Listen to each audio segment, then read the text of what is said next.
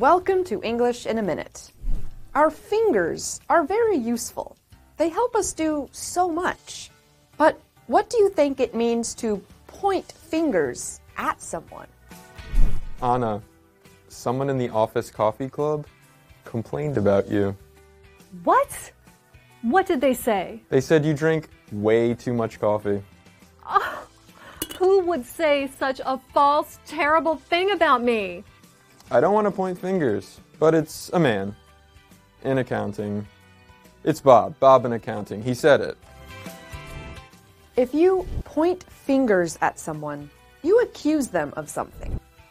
This idiom comes from actually pointing at someone to single them out. When we point fingers, it is usually for something small or not so serious.